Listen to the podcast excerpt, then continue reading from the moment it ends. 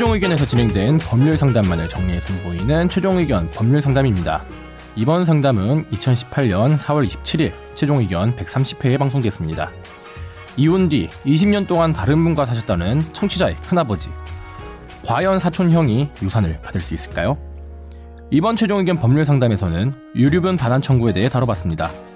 최종 의견의 사연을 보내주세요. 법률 상담해드립니다. 파이널 골뱅이 sbs.co.kr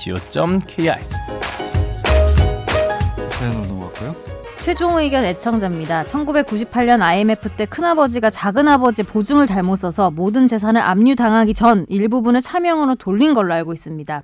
그 뒤 큰아버지는 이혼하시고 자식들과도 따로 사시다가 20년간 다른 여성분과 함께 지내셨고 혼인신고는 하지 않으셨습니다. 그리고 얼마 전 돌아가시게 됐는데 장례가 끝나고 공개된 유언장에 새어머니를 잘 모시란 내용이었다고 합니다. 이후에 이 큰아버지와 사시던 여성은 사촌 형에게 불편하니 이제 오지 말라고 하는데 최종 의견 청취 내용을 바탕으로 유류분 청구라는 게 있다는 건 알게 됐으나 이러한 경우에도 가능한지 문의드립니다. 그리고 혹시 사촌 형에게 해줄 조언이 있다면 부탁드립니다. 간단하게 해주시죠. 예, 예.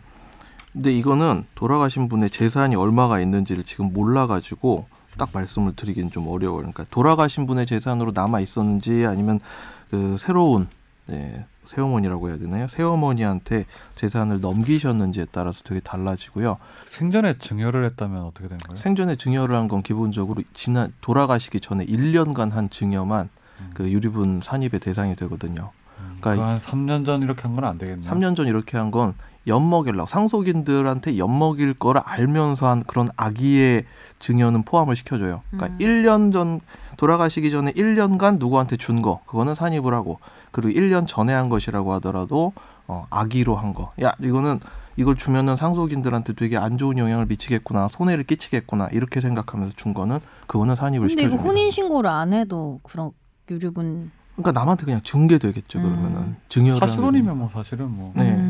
음. 상관없죠. 20년간 네. 이렇게 사셨으면 음. 거의 사실혼 관계일 수 있죠. 예. 근데 여기 또 문제가 이제 아- 그 재산 압류 당하기 전에 차명으로 돌렸다면 이게 채권이 남아 있을 수도 있잖아요. 근데 음, 그럴 수도. 그럼 그 음. 채권이 먼저 아니에요? 유류보다? 아, 그러니까 이거는 이 보증을 잘못 썼다. IMF 때 보증을 잘못 썼으면 적극 재산이 별로 안 남아 있으실 거예요. 음. 예, 크게 아마 저 망하셨을 확률이 큰데 그러면은 요거는 실질적인 의미는 거의 없을 확률이 음. 크죠. 네. 일단 알아봐야겠네. 얼마가 있는지를. 음, IMF 때 우리 김선재 아나운서는 뭐 하셨습니까? 98년이면 7살. 1997년 12월 달에 그 7살이라서 나한테 기억이 안 잘해요. 나요. 왜 제가 7살인 거랑 잘해야 되는 게나 상관이 생각보다 나 나이 차이 얼마 안 나는 줄 알았는데 많이 많이 나네. 네. 제가 고등학교 2학년에서 3학년 넘어갈 때가 97년 12월 그리고 1학년에서 2학년 넘어갈 때 권지훈 기자 그때거든. 지금 몇 살 때라고 학교를 따지는 거예요, 우리. 그때 우리 아버님들이 막, 응? 막 눈물을 흘리시고 막. 근데 저희 아빠도 저희 집안도 되게 저도 이사 갔었어요. 그건 기억나요. 망해서. 응? 왜? 100평에서 50평으로 가였어요?